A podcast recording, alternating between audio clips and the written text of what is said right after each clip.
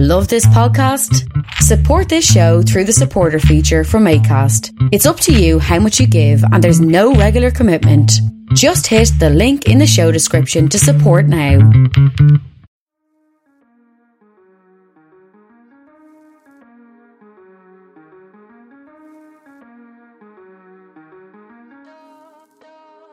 Um, welcome once again to the Why Not Her podcast. Today is just so exciting because we have two amazing guests. Um, we've Dr. Jennifer Cassidy, a departmental lecturer in global governance and diplomacy at the University of Oxford, where she lectures on diplomacy, international law, digital diplomacy, and women in leadership.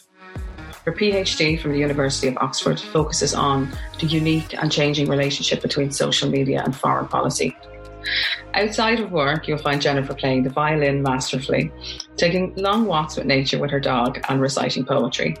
We also have Haru Majengwa, who works in health strategy, working on developing innovative tools and ideas that improve health outcomes with frontline health and social care teams around England, translating policy into everyday implementation. Haru's background in global health researches and works with health systems focusing on strengthening the inclusion of persons with disability, marginalised groups, and those at risk of being left behind. Haru has also completed an MSc in Global Health at Brighton Sussex Medical School. Outside of work, you will also find Haru enjoying walks in nature, painting, taking photographs, and exploring art galleries. I'm so delighted to have you both. Welcome to the Why Not Her podcast. Thanks, Linda. Super awesome to join you. Again, it is an unprecedented time um, with everything happening. Oh my God. I suppose, Jennifer, you have been nonstop with keeping up with, with, with everything that's going on with the changes and the you know the news we were just briefly saying there before we we, we came online like just the absolute chaos that has been happening uh, it, through, throughout the whole election process, and which we'll touch on a little bit more later. But just how the media yeah. ha, has reacted to everything and how it's how it's happened. But um, yeah, crazy. Yeah. Um, yeah. So I mean, I suppose the most obvious thing that we've been talking about that's a kind of a, a repetitive topic on the podcast has been uh, gender, um, the lack of diversity um, across most areas, uh, politics, science, uh, medical profession, the you know music world, different industries towards women and towards um, persons of color, and it's really you know gender gap. It does exist. It's there, and I thought, what better way to kind of enter this conversation about the political kind of um, arena than to bring up the president of the European Commission, Ursula von der Leyen, who attempted to form, in a way, a more feminist approach in seeking gender balance um, with her European Commission, which she was appointed uh, president of in December 2019. But she was met with a lot of rejection from the male MEPs who in a way, kind of turned down her three candidate suggestions based on a conflict of interest, if you will. And mm-hmm. I know, mm-hmm. Jennifer, that you addressed the gender of diplomacy in your thesis, stating yeah. stating that gender as it is uh, is primarily focused and dominated by masculine characteristics. So, would you like to tell us a little bit more about that? Um, yeah, so the uh, the the book that it's it's well, not outdated now. The, the thesis still stands, but it was in, in 2017. I was actually doing my my PhD was actually on digital diplomacy. So how diplomats use social media. So nothing to do, do with gender. Um, but then I wanted to see some light reading as you do, mm. um, um, on gender and diplomacy. And so like any good academic, I just turned to Google, um, and I just Googled gender and, and diplomacy. And so this was in 2014 and the first three titles that came up were um, The Lives and Times of Diplomatic Wives. Um, oh diplomatic. The second one was diplomatic ladies, and uh, I don't even want to know what the, what that book was about. Um, and the third one was uh, the lives of diplomatic wives, the undercover world of diplomacy. And I was like, excuse me?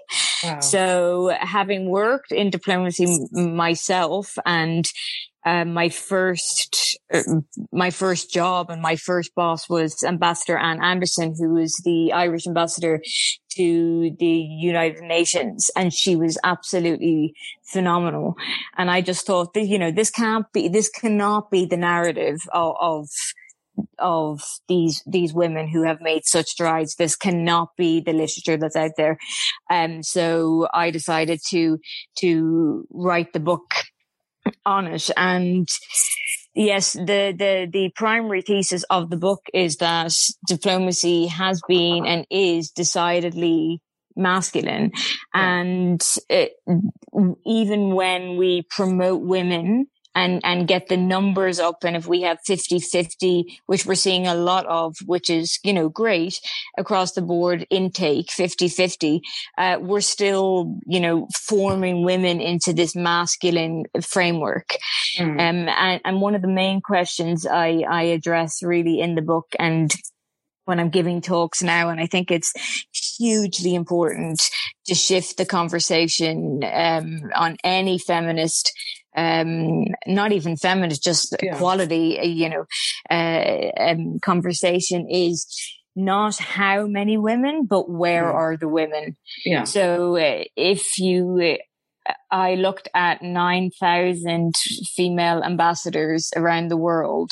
Mm. And if you, if you look at them, they are n- primarily none of them are getting New York, Geneva, Paris, Brussels. None of them are getting the pol- the big policy postings at all. It is nearly next to none. So even, even, so there's 16% average female ambassadors around the world. And even if we take that as the best number we can get, which is mm. obviously mm. not the best number we can get, mm. it, you still, we're still not getting the power postings at all. And one funny anecdote was I said to Foreign Affairs uh, when I was giving a talk uh, in, in Ireland, who I still have a great rela- working relationship with, but mm. I said to them, I was like, you know, women don't get, I, I, named all these postings and they're like, oh no, but Jennifer, we've had a, a female ambassador to all those places. And, and then I replied, but it was the same woman. And they were like, oh, we forgot you worked for us. I was like, yes. Um, I was like, it doesn't count if it's the same woman being rotated. Yeah. Um, so, you know, while the, while the numerics are, are great and, yeah. and it's, and it's good, it, we, it, we really have to look at where are the women. And it does not surprise me mm. with the mm. commission that it, it was met with, with backlash uh, at all because it's seen as if there's a woman leader, like that's enough. We, yeah. you know, men are men and not, not all men. I have to mm. make that caveat. Absolutely. yeah. Yeah. Not all men. Um, you know, there's thankfully so many more incre- uh, increasing allies uh, yeah. coming out um, and speaking out, uh, you know, very vocally in favor, which is so wonderful to see. Uh, but we really, we really do see this thing of, okay, if you have a female leader, that's enough. Mm. You know, you know that we we don't need any more. But no, no one would question if we had an entire cabinet of, of men and a leader of men. Well, it's just it's just crazy because when you think of even those nine thousand women, and you think, right, uh, who, who is assigning the post, and why aren't they getting it? I mean, I'm I'm, I'm hazarding a guess here, Jennifer, yeah, that yeah, it's yeah. men that are making oh, these oh, decisions. Oh, completely, there there's not there's not one um, female uh, head of the foreign affairs in, in the world. Not one.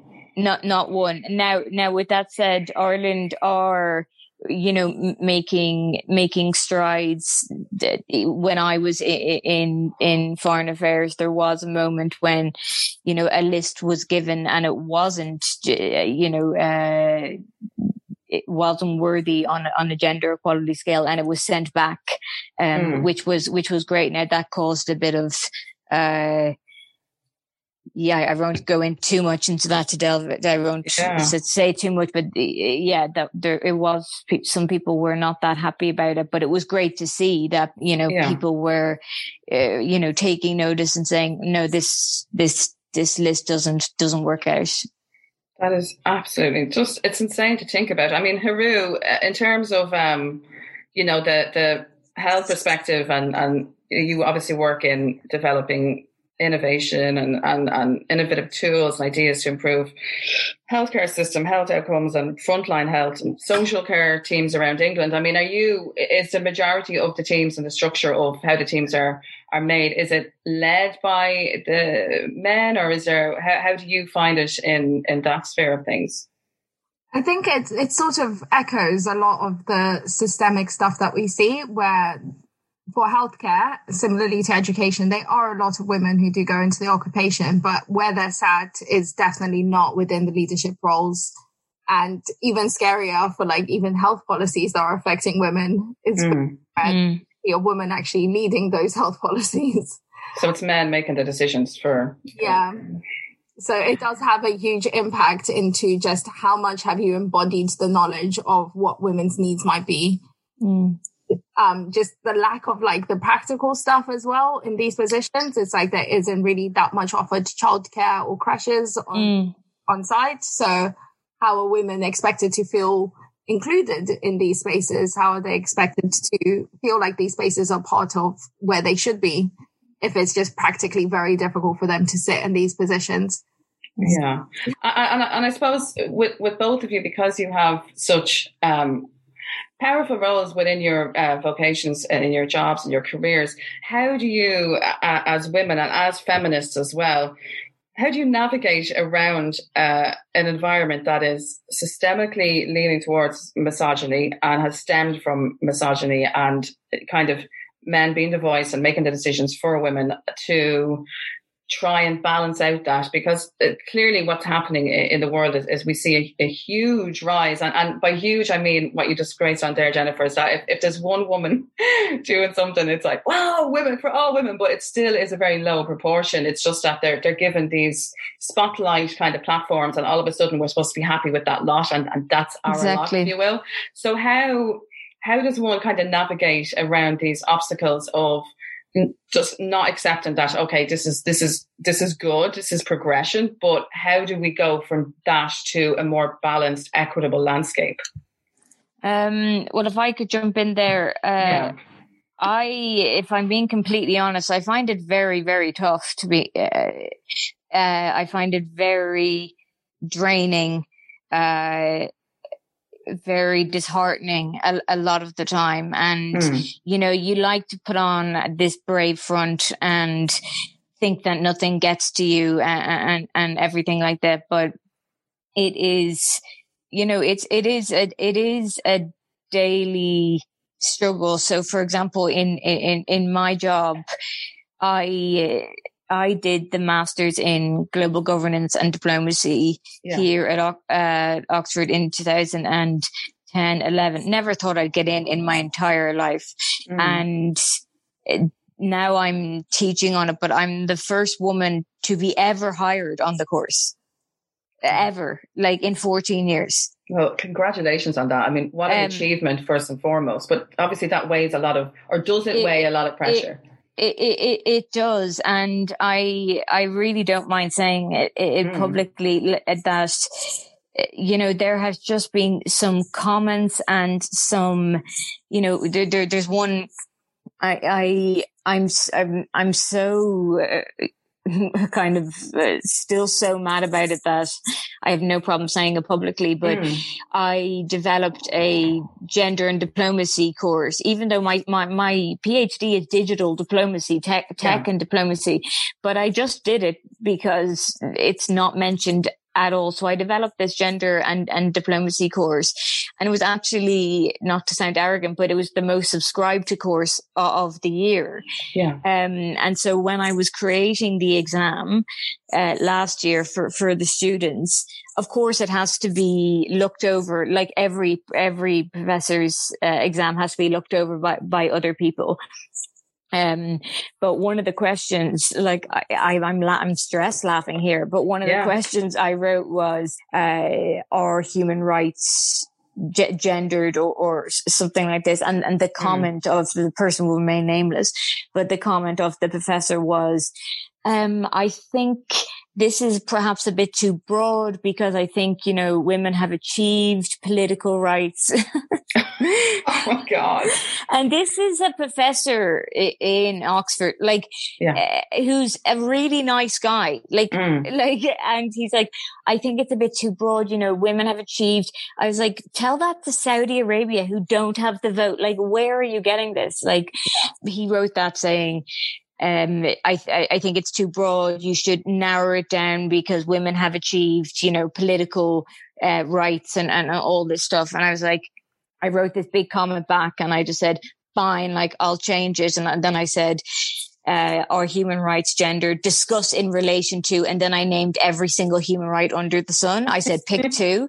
yeah. Um, and then it went to someone else to look at, um, yeah. because it goes to two people and mm. it came back and another professor then wrote saying, would you not just write our human rights gendered? I was like, I'm sorry. Like, yeah I was like, is this how they get you? Like, yeah, is making it, as hard as possible. Yeah. I was like, is this how, and uh, there was a comment on every single uh, exam question I wrote from people who are completely non-experts um, yeah. in the field. And I was proud of myself in that I, I stood up to them and I just said, look, I'll accept your um, comments, but I just want it noted that this is, I, it feels no longer my exam and my students will not recognize these questions. They will not believe that I wrote these questions. Yeah. Um, and thankfully they, they backed down.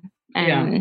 on it, but it was so draining. Um, mm. and this happens, happens all the time. So you want to put on this brave front and you want to be, you know, put on these masculine characteristics that I talk about, you know, in the book, but it's tough.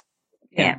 Having to hold your own and, and to get your voice across is Con- yeah, constantly constant proving, yeah. the over proving, the you know, going around different uh, narratives, I suppose, because what what at the same time what you're trying to do is create a narrative that wasn't there because women's voice ha- has not been present um, throughout history and in, in in a lot of political change, political yeah. action, you know, and I suppose your people's mindsets will be of the kind of, oh, well, look, you know, this is, you're able to speak now and, and women got to vote and the suffragette movement happened. and, yeah. you know, this is, this is enough, you know, and it's, again, it's, it's, it's how do you navigate that? And for anyone kind of listening in that might be, you know, studying politics, want to go into that, um, area and they're kind of going, well, look what, what happened with, you know, Trump and Hillary Clinton, and look what's happening throughout the last four years in his presidential, um, you know, time as, as, as leading yeah. the, the, one the biggest, you know, oh, it's just absolutely mind blowing that we, we actually were in that situation. And then the circus that has happened since and, and just in the last few weeks. And again, it's, it's having to constantly, regurgitate what we're trying to say, but in a different context and narrative, yeah. so that it's more uh, accepted. And, and, and, yeah, and the fact that you know, like even more white women voted for him this time, yeah, than than last time, and yeah. you know that you know it even gets me like a bit upset now. Like it's mm-hmm. just. Mm. Uh, my mind can't even. It's like seventy-four percent of the voters of the white um, kind yeah. of people that voted were were you know yeah like I, I, people. I, I, un, like, I understand, you know, mm. it's a systemic racism. Like, I, I, I get why, why they, they voted for him, but it just pains me to, to, to know that and to, to, to hear that and to, to, to realize that. Um, and, and when people make the argument and they say, you know, he can't be, he can't be sexist. Women voted for him. I'm like, okay, the framework of the world is sexist. Like women yeah. can be sexist. Like this is yeah. just, it's just absurd. It's absurd to think that just because you're a woman doesn't mean you can't be sexist. It's just, yeah and so we've such a long way to go but we have you know with with Stacey Abrams we have so much so much to thank for uh you know uh, women of color in the US like we are uh, the world is indebted in, yeah. indebted. A hundred percent and it's great to see that um the Vice President elect Kamala Harris um, ha- has ha- has uh, like instantly from get go totally shone a light on that and, and has given her a debt of, of gratitude towards women of color in the states who have been so massive and intricate in the, yeah. the kind of reunification of uh, uh, what people previously thought America land of the free and stuff, you know. So it's it's wonderful. So I guess like so what you're saying in terms of any uh, junctions at the crossroad is just sticking to your you know to what you what your narrative is and sticking to how you want to get what what's within you out there and even if you have kind of people getting in the way and different opinions and and kind of blocks in the road along the way it's just sticking to what you absolutely believe in is right. Is that basically what what you're kind of saying? Yeah. Yeah, and as as the years have gone on, to do it in a way, this is not ever, and, and I would recognize this is not everyone's mm. way of doing it.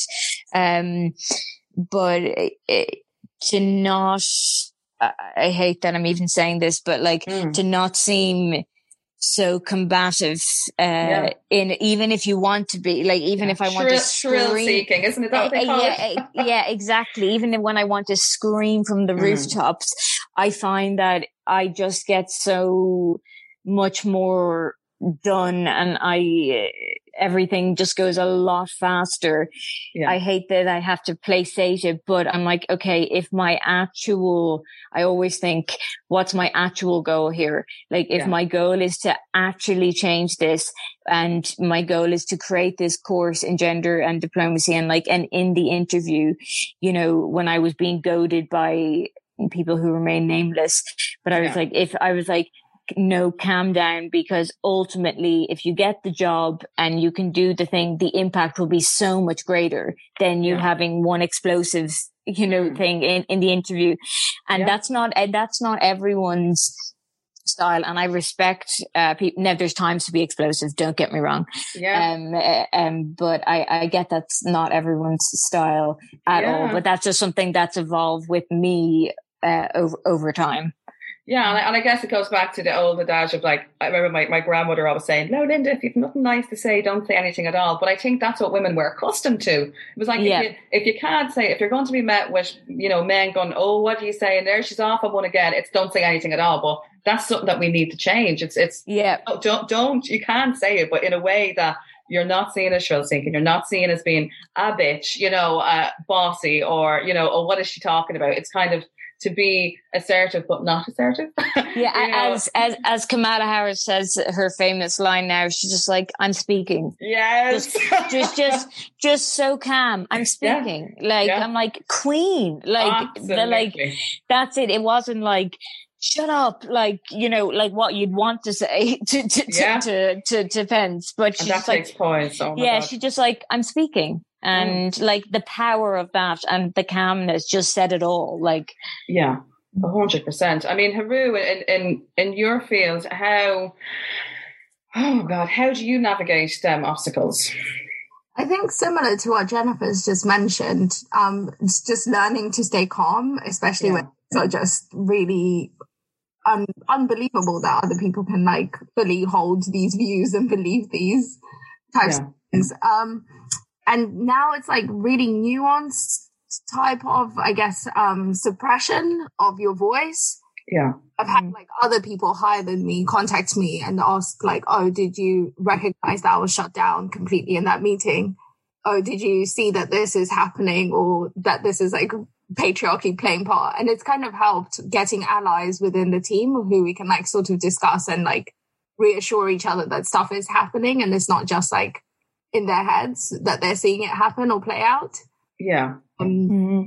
But so, one of the things that I've been very grateful for is just like really watching the narratives I use with other women in terms of trying to I get like it sounds really nice when I'm saying, Oh, you've broken through the glass ceiling or oh you've had a leg up there.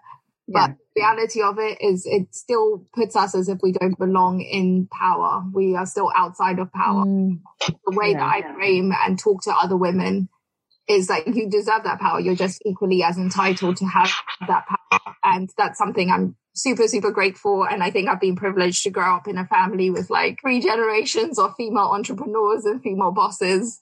Yeah. Ones that ever made it seem like I'm doing something amazing. If I'm in a powerful position, they're just like, yep, you're doing what you're meant to be doing. You're yeah. a leader. And I think we now need to start normalizing that for other girls so that they don't feel like it's a power grab, but it's they were the right person to get that job.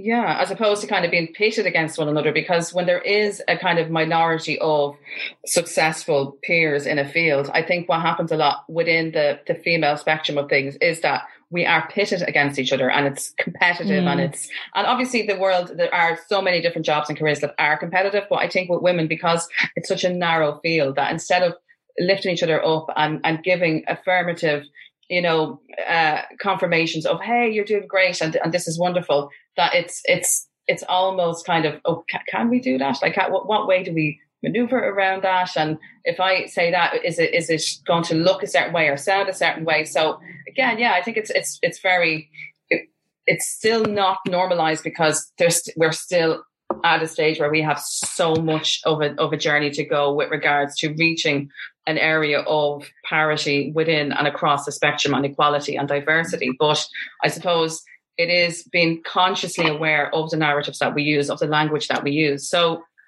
like, kind of with that in mind, um, like Jennifer, you, I, I was looking at a, few TED talks that you've done, but one of them you say, um, you know, we're always faced with one mindset over another, and that choice is the only constant in a world of uncertainty. And mm. you know, so with that said, like, what what choices do you feel are the way to a more equitable landscape in the political uh, sphere of things in regards to, you know, again, kind of we touched on at the start, the uh, a feminist approach, kind of in how we even, you know, look at diplomacy and how governments look at that. Like, what in an ideal world, how do you see it panning out, and and, and what kind of, um, you know, we're at a crossroad clearly because yeah. this is just a, such a huge uh, groundbreaking moment where we have uh, Kamala Harris being vice president elect. She's the first woman. She's the first woman of color. You know, it's kind of, and, and that is clearly the most logical route to take, which which is a, a, a, a kind of something that's for everybody and it's not man against woman or woman against man it's more coming together but can you go a little bit more into that and what your kind of suppose, ideology of a feminist foreign policy and, and how that can implement the structure of how, um, you know, yeah. politics I, is laid out, really. Yeah, I wish I had a fully coherent answer to, mm. to, to, to, that. Um, you know, it's, it's such a, a broad, uh, something that's consistently changing in, well, I think everyone's mind of yeah. what is happening in the world. And, you know, um, you know, b- before I even get into the feminist foreign policy, you know, mm. I, co- I couldn't believe the, like the fact that I was so, cheering so much for an old white man, Joe Biden, to win. Like, uh, you know, I was like, come on. Like, I, I was like, we just need to get back to the status quo. Yeah. Um, this was before he picked, you know, his, his VP.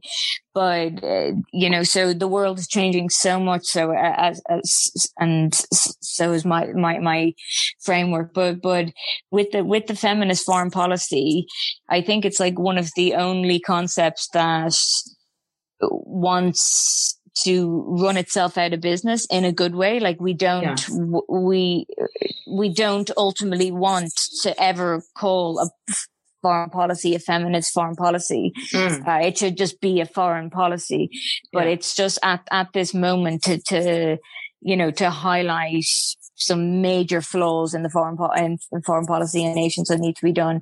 But there's three oars that uh, that are are intricate and, and Sweden had developed them. And it's obviously uh, rep- it's representation, resources, and um, oh God, I forget the third. I'll remember it in a minute. But one of the best, one of the best quotes um, about uh, a feminist foreign policy, and and this goes uh, directly back uh, to what to what was just just said about the healthcare. But it says nothing about us without us, mm. and I think I think that is just such a, a powerful um, uh, mantra, phrase, policy. You know, there should be no nego, and that goes for, you know, it goes for anyone, women, like no matter who, women, uh, you know, people with, with dis- disabilities, pe- anyone who is having a policy negotiated about them regarding their lives, they should not be left out of the table, you know, mm. so nothing about them without them. And we just are constantly seeing, you know, we saw it in Ireland for so many years with the uh, Eighth Amendment. Just men making making decisions about yeah. uh, uh, women's bodily autonomy. yeah, and it's it's you know every everyone has um like my my family were split on the issue and and to this day i still don't know how some of my nuclear family voted and i don't want mm. to know like yeah. i said to them you know i just don't think i'll ever get over if if i hear you voted one way like mm. my fam- my family aren't political or academic or or anything yeah. um um of of the sort and um but it's just been so many decades of men deciding what to do with women's bodies or mm. as was was was uh, alluded to saying about was a very very important point about you know workplaces that's something i mentioned in the book saying you know there has to be there has to be an environment where family and work life balance go hand in hand like women shouldn't have to choose between a family and and a career. That's yeah. that, that, that shouldn't be the way and women shouldn't be ostracized mm. for choosing one over, over the other. And I, and on that point, paternity leave should be extended hugely mm. because if, first of all, men want to spend time with their children, yeah. And if the, if the burden of childcare and the burden of raising is split equally, we will see a huge difference in how things are played out. Because when you go for a job interview and if people, you know, are of the childbearing age, which I know is illegal to mm. even ask now, but let's be real, it happens yeah. all the time. Of course, yeah. Yeah, um, you know, the fact that if men and women are sharing this burden much more equally, then, you know, the choice is, is, is much less, yeah. um, um, between them. So this work life balance and, and childcare and extending paternity leave and integrating men more in, in, you know, what they want. It's, it's not, I'm not saying men don't want to, you know, and didn't they do that in Sweden? Was it, yeah, was it yeah, Sweden? yeah, mm. yeah, yeah, exactly. Um, and I know we extended it, um, um, a bit, a bit in, in, Ireland, but um, my sister just ha- had a child, and because of the lockdown, like her husband is, you know, with the child and just uh, yeah, and just loving it. And you yeah. know, I think I think men are denied that so hugely, and that has such an impact. Yeah, like further in for just the trajectory of their careers.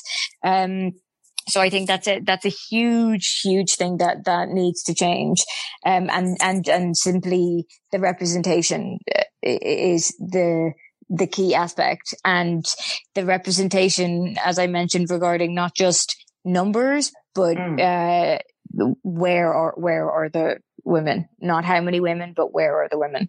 Yeah, I mean, it was it was I it was probably April or so, I was I visited my sister in March in Ireland, and I ended up getting stuck because Ireland went to lockdown. And um, one of the days, her car broke down, and I seen this chap coming outside, and he just was kind of going, "Oh hey, uh, do you need a hand with your car?" I said, "Yeah," and I ended up chatting to him, and he was in such good form. And I said, "I have to say," I said, "You're such a warm, happy person." And he said, "You know what?" He said, "I have three children, and." He said, my wife just had her third child. We just had our third baby.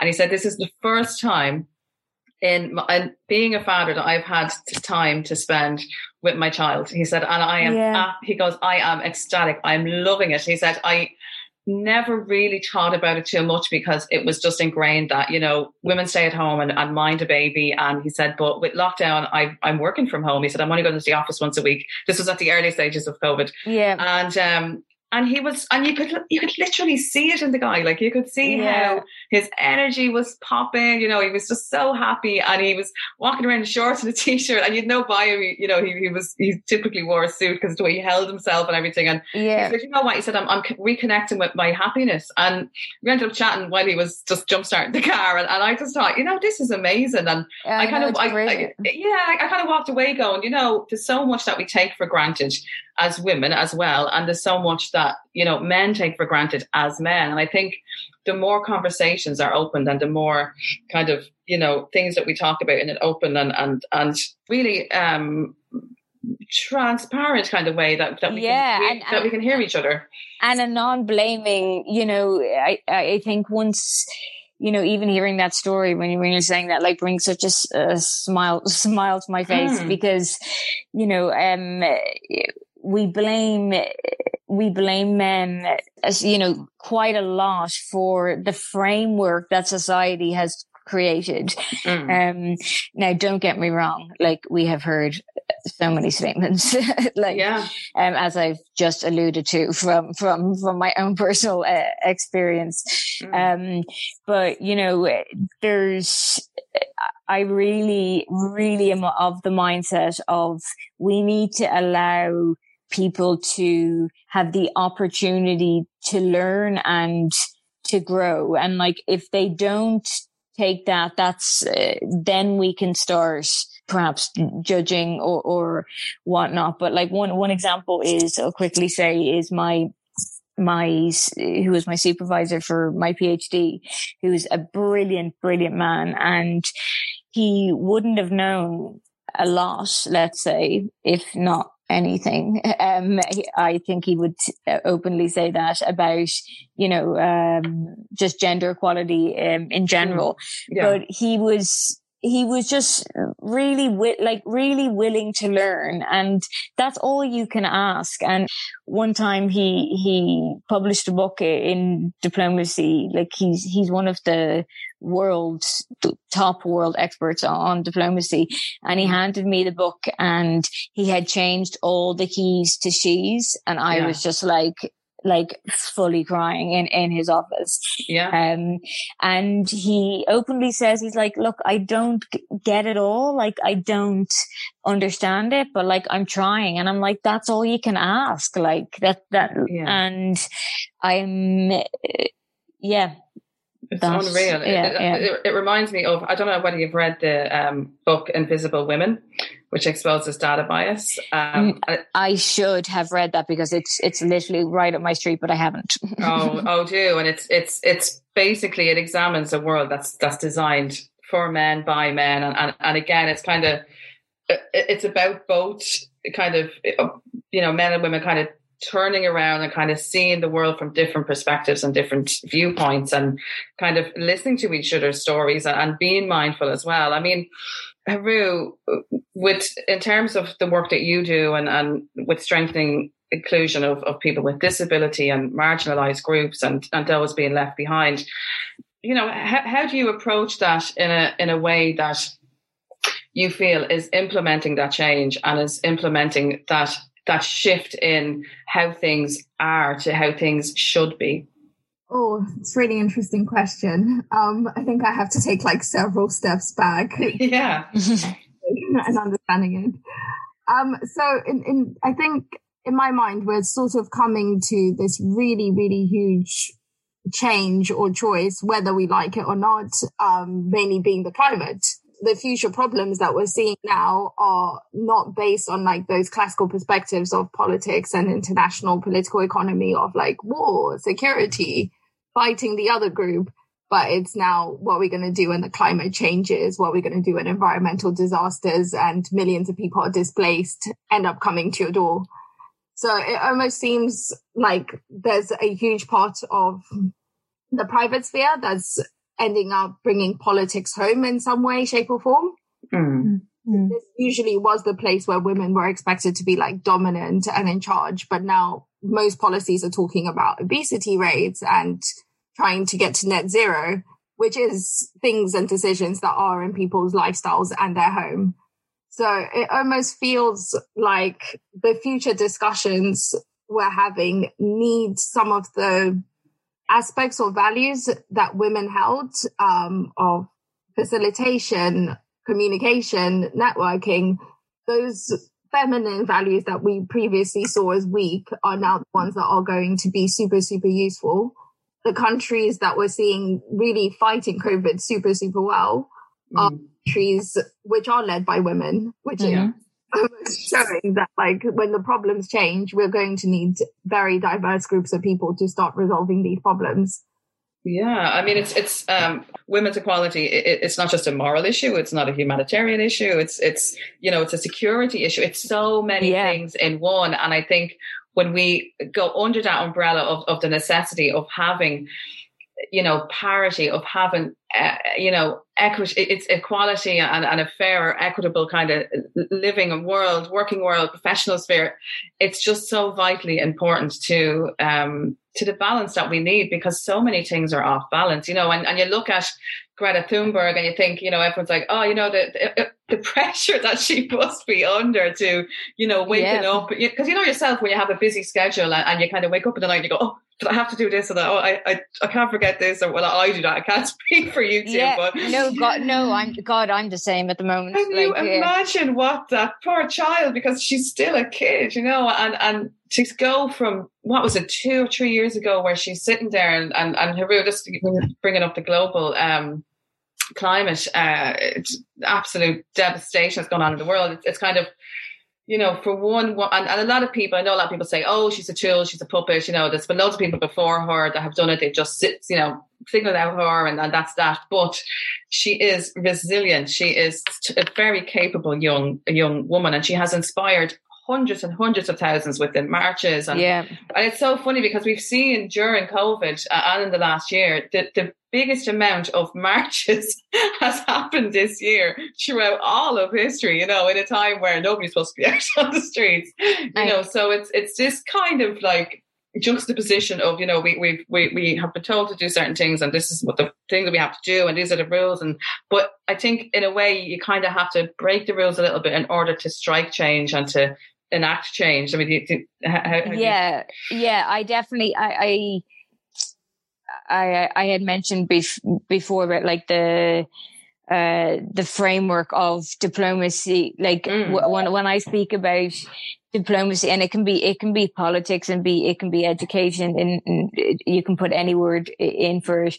But I I don't talk about like gender and diplomacy, gender with diplomacy. I, I yeah. talk about the gender of diplomacy. Yeah. Um, and so when I, when I say that, I'm like, it, it's not taking the participation of men in, in diplomacy for granted, mm. but it's just examining how normative ideas of, of masculinity have shaped diplomacy um, and have shaped the framework. So when we're bringing women into this, we're bringing them into this masculine sphere that's um, dom- dominated by it. And like one one example that I always uh, look to is is Hillary Clinton that you know she was berated during the final, you know, months of her campaign for being, you know, too stiff, no, no charisma, all what, this. What clothes was she wearing? How could yeah, she join them colors? yeah, all, all this stuff. And I'm like,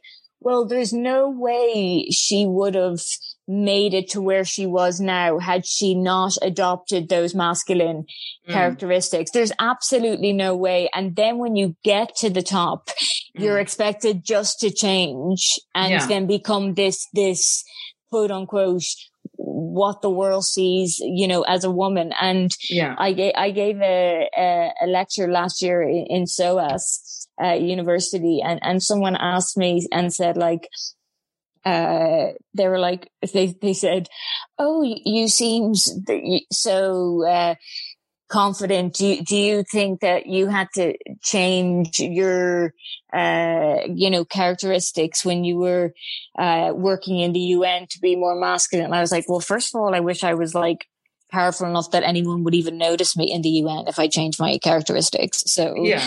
Uh, I was like, I don't think anyone would notice. Um, I was the most junior of, of, of all people.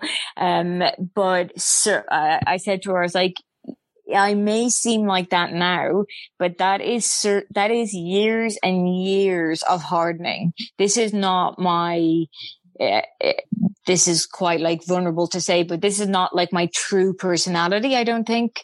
Yeah. Uh, n- not not that I don't think. I know it's not mm. my hmm. true person. M- my true personality is, for better or worse, to cry at most things, like mm. to to see to see an ad a Christmas ad on the TV and to cry at it, and you know to be so invested in American politics when I'm not American that I think empathy, the whole empathy, yeah, that yeah. and but I've had to harden up so much over the last few years, mm. um, like over the last 12 years. And, and, you know, whether this has now actually just become my personality, you know, because it's yeah. just been so long, but it's, it's not who, it's not who who I am. And I and the the the student was like, "Well, thanks for saying that. I think it's very important to, you know, be really transparent with younger generations. God, I can't. I'm at the age where I'm like younger generations. Oh God, oh no, we're still oh, millennials. God. It's okay. Oh, we're still God. millennials. I know. God help me. Generation. What was the, the, the youth? The youth. Um, like oh God. Um, that's the first time I've said that. This is this this is a, this is a moment. Um, but I think it's really important to to say to the younger generation that like yeah. you know. Uh, just because I'm standing up here now doesn't mean that I, you know, was born like this. This is yeah. not what I was, bo- I was born like this has taken a lot of years and you could, you can do it too. Now I'm hoping mm. that, you know, as we've, we've spoken about in the, in the last while, that this will, you know, people will not have to change this much. Um, yeah. and, you know, the, the, the, the really good point made there about you know uh, the the political coming into the to the household once more. There's a there's a quote that that's in the in my book from Harold Nicolson who's was deemed the godfather of diplomatic history. And I used to revere him until I found this quote. And now I'm like, okay, he's on my list for, for life. I know, I know um, where this is going. I'm just going to, yeah, yeah. yeah. So, but he, he wrote the quote and this is verbatim. He said, um, and this is, you know, not, not that many years ago, but he said, women are prone to the qualities of zeal, sympathy and intuition, which unless kept under the firmest control can be dangerous qualities in international international affairs. And I was like, I was like, you know, way to fall out love with someone. yeah, ex- exactly. But I was like, call the sky blue. But I was like, I'm pretty sure like zeal, sympathy, and intuition are pretty good qualities for diplomacy. Like, yeah, you would think um, that they are probably what, the eh, the best. Yeah, yeah. like it, it's just, and that's not not that long ago. And you know, all the diplomatic scholars, all the diplomatic lecturers across the world are are men. So everything we read, everything we learn in class, everything I teach in class is written by is written by a man.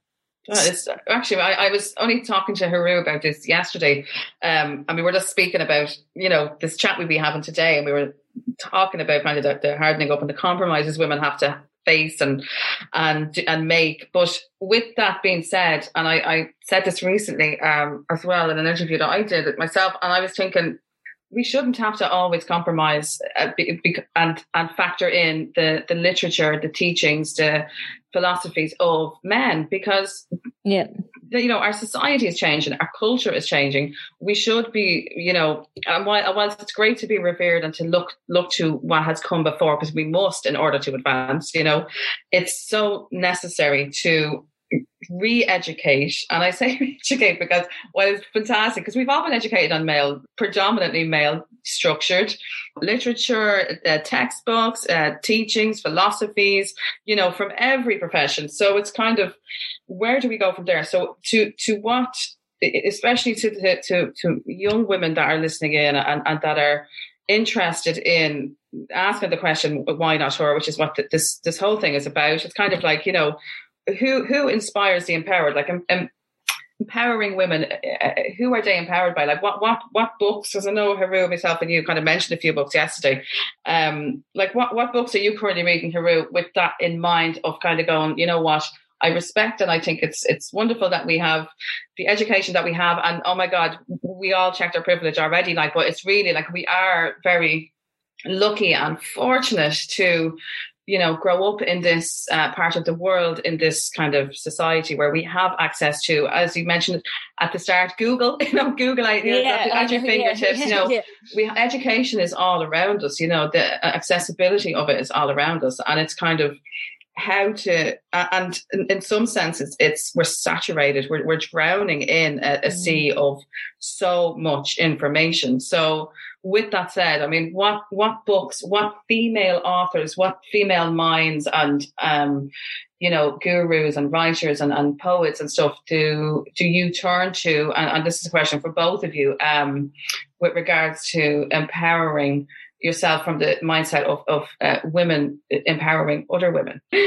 Yeah, no, I'm really excited about this. My housemates just signed up to like a reading group that sends her feminist books every week.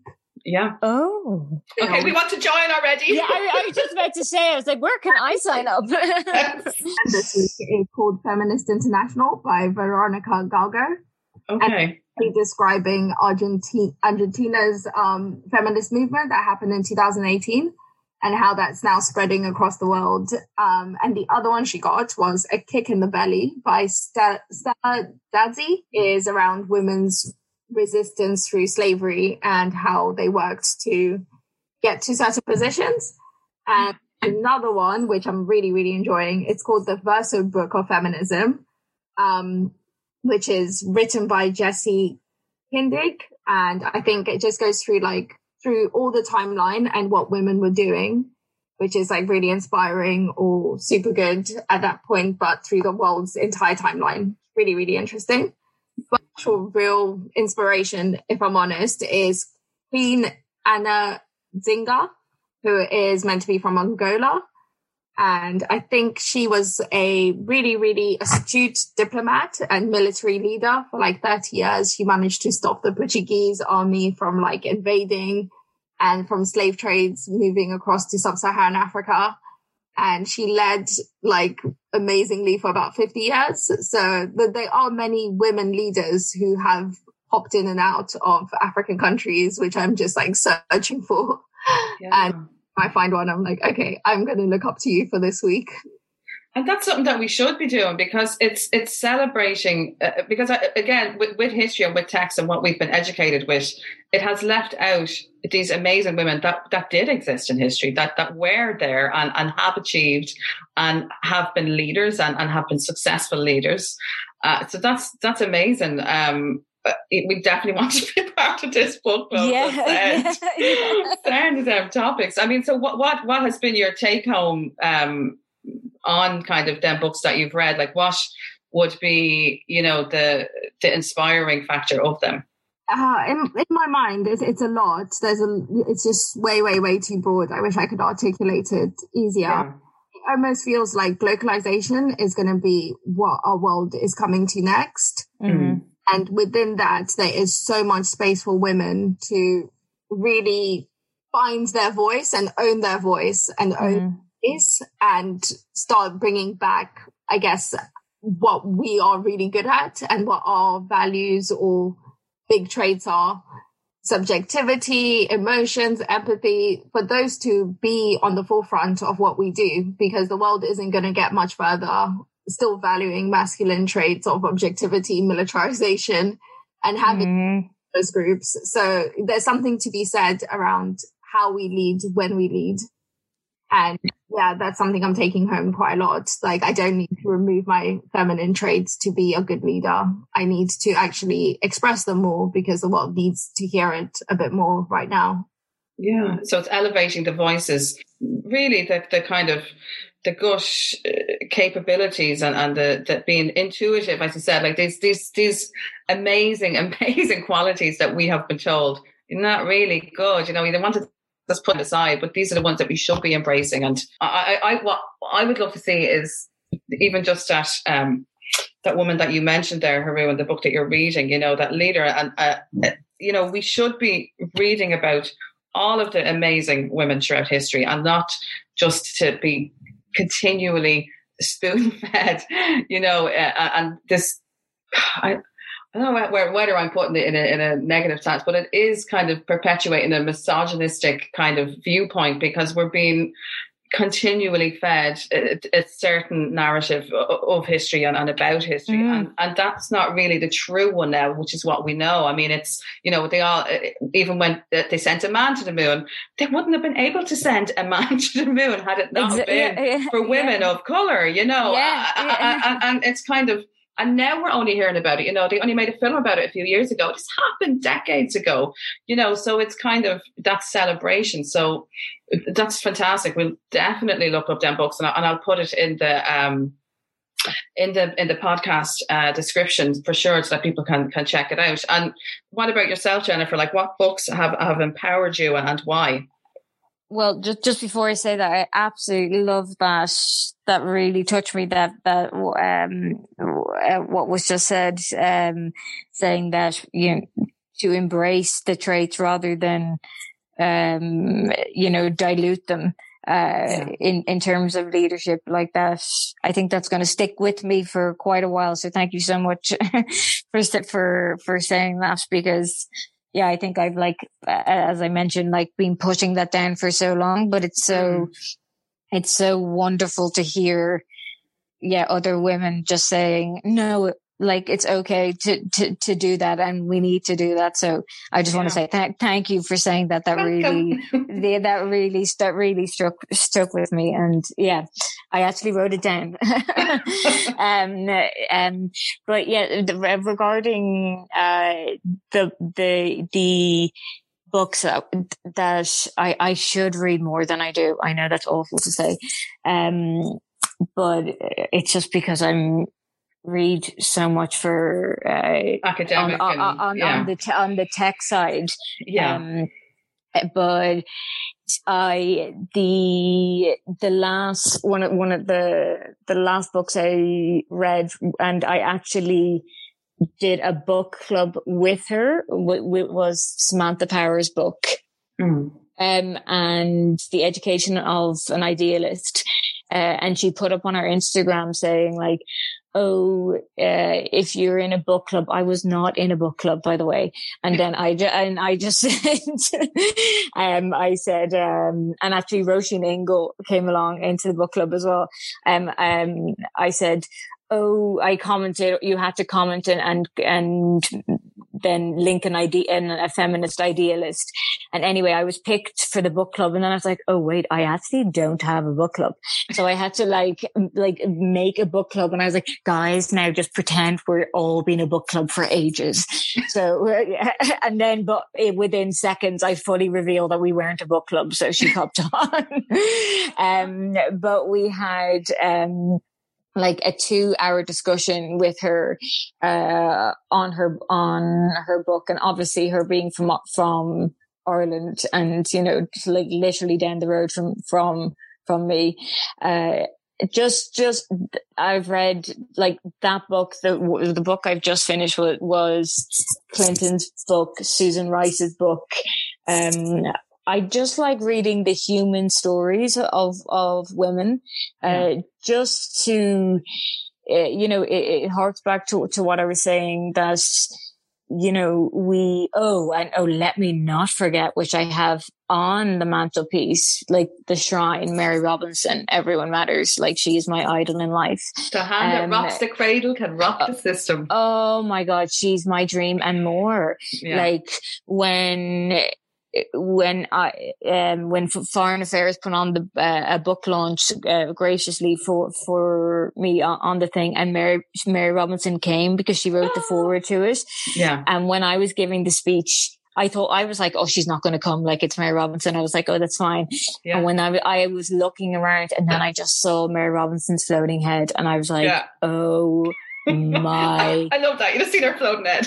yeah, literally just and I had I I nearly like I had my speech prepared like I had practiced it so much I nearly messed it up and I was like I cannot she is the dream like I'm obsessed yeah. with her. It's amazing. Um, but as just when when I read those books it really just humanizes um, people like whether they're, you know, I, I, try and read people from all different like political spectrums, not mm. so I'm just, you know, b- banging home of, of what I, you know, uh, believe in. But it, it just, it really, yeah, it just shows that, you know, we, we look at Mary Robinson and, and we think, oh, of course, you know, Mary Robinson, uh, you know, did that or, or did that. But we're like, she wasn't Mary Robinson. You know, she wasn't the Mary Robinson we know at yeah. 20, 25, like the hmm. courage mm. it took. And one example actually of, of this was my, uh, first ambassador, Ambassador Anne Anderson. So she was a third sec, so the, the begin, it, that's like the entry level in diplomacy. Um, in, in, in foreign affairs in, in, I believe in the seventies, maybe, uh, like early seventies. And she was posted to Geneva and she asked for spousal pay for her husband. And because they give spousal pay, they still do for, to, to uh, diplomatic wives. Yeah. And foreign oh, affairs. Yeah. Yeah.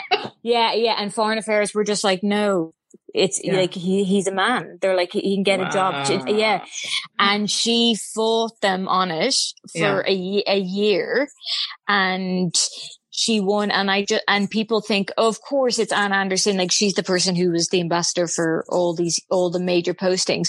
But I'm mm. like the courage that took at the beginning of her career when she could have been that could have ruined her. Like they they could have never promoted her, um, and I just think reading stories like that and seeing people, you know, before we knew them as Mary Robinson or Samantha Power or Anne Anderson, yeah. uh, and just being inspired by kind of, you know, their bravery. Um, they're the kind of books that I like to read, but I should read more. Um, but well, well yeah, we're in yeah. Haroon's book club now, so yes, d- delighted, Deli- I'm finally in a d- legitimate book club that I don't have to lie about. Like, brilliant. I mean, just because oh my god, I could just talk to both of you for so long, but uh, the the final uh, question that I did want to ask was what what is your favorite quote from a woman? And mine was actually a Mary Robinson one: "The hand that rocks the cradle can rock the system." Have it etched into the back of my iPad. Um, so to kind of draw a, a, an end to this lovely um, um, chat, and thank you so much for both of your time. What uh, modern kind of uh, self help books and and you know all this kind of you know be be mindful and, and surround yourself with positivity and mantras. Yeah. I mean, what what is your mine was always just badass women, you know, it wasn't this kind of um, but what is a mantra or a, a, a quote or or something that uh, by a woman uh, throughout history that not even questioning because I mean women we do tend to question ourselves a lot um, but in in what capacity why and, and what quote have you taken that constantly is a, a, a, source of you know you know what you got this. It's okay. Things will be fine and you just relay back to for me it's always been mary robinson. I used to go by in a bus. I don't know whether you remember this uh, jennifer but i think it was on o'connell street in town. There used to be this tapestry this this this store. I think it was a carpet store or a bookstore, and it was a tapestry of Mary Robinson. And I used to go by and I'd see it in the window, and I used to think, "Oh my god, I just love that piece of art." Oh, um, she's the dream. And it was, you know, was Mary. I just, I just think she's wonderful. You know, I mean, she was an amazing president. You know, and and what she went on to achieve after that was just incredible. And I think she's, she was, she really, for me, she changed my world as an uh, an Irish woman, and with yeah. regards to how I looked at women's place in Irish society. Um, yeah. So yeah, so what to kind of end this conversation, like what uh, quote uh, empowers you and and kind of perks you up when you when you need it. To end off the the day that's in it, I think one of my new favorite quotes is "I'm speaking." Yeah, I, yeah. I love her face when she says it. Yeah, it's so poised. I'm going to use it for the rest of my life. Like it's just phenomenal. So I had I had that been a few years ago, that would definitely be the quote that I would have been saying right now. But it will be the quote in if we talk in in in in in a while, that will definitely be up there. Um, yes. Yeah. Brilliant. And what about yourself, Haroon? I think um, mine's quite similar to Jennifer's one. Um, Maxine Waters. I, I, I don't remember which American room she was sat in, but she said, I'm reclaiming my time. oh, it. Yes. Lo- it. But my actual one is going to be bell hooks, um, where it's I will not have my life narrowed down. I will not bow down to someone else's whim and or to someone else's ignorance. Oh, nice. I'm yeah. stored that in my brain now. Just yes. yeah, it just kind of washes over you nicely, doesn't it? Yeah. I, I, there's so many. One, one last one. I, I think just the end of Maya Angelou's is, and still again I rise. I think that, yes. like when when things are looking really low, that is just a poem I always always turn to. Yeah. Um. But yeah, God, there's so much food for thought for this whole conversation. Thank you. Thank you so much. Yeah.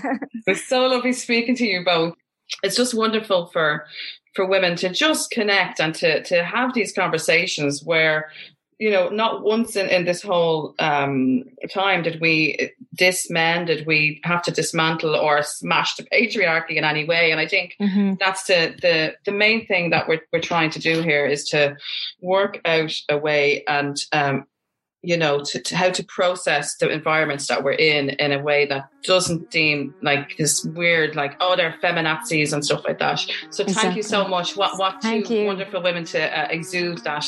And thank you so much for taking the time today.